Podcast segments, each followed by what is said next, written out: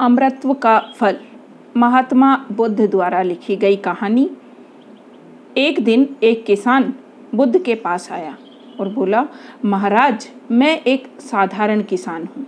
बीज बोकर हल चलाकर अनाज उत्पन्न करता हूँ और तब उसे ग्रहण करता हूँ। किंतु इससे मेरे मन को तसल्ली नहीं मिलती। मैं कुछ ऐसा करना चाहता हूँ जिससे मेरे खेत में अमृतत्व के फल उत्पन्न हों। आप मुझे मार्गदर्शन दीजिए, जिससे मेरे खेत में अमृतत्व के फल उत्पन्न होने लगें।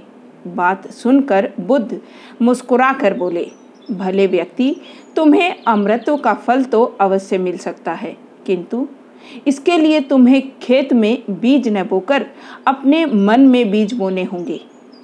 यह सुनकर किसान हैरानी से बोला, प्रभु, आप यह क्या कह रहे हैं? भला मन के बीज बोकर भी फल प्राप्त हो सकते हैं? बुद्ध बोले, बिल्कुल हो सकते हैं। और इन बीजों से तुम्हें जो फल प्राप्त होंगे, वे वाकई साधारण न होकर अद्भुत होंगे, जो तुम्हारे जीवन को भी सफल बनाएँगे और तुम्हें नेकी की राह दिखाएँगे। किसान ने कहा, प्रभु, तब तो मुझे अवश्य बताइए कि मैं मन में बीज कैसे बोऊं? बुद्ध बोले, तुम मन में विश्वास के बीज बो। विवेक का हल चलाओ।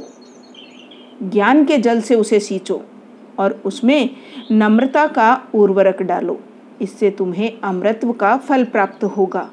उसे खाकर तुम्हारे सारे दुख दूर हो जाएँगे और तुम्हें असीम शांति का अनुभव होगा।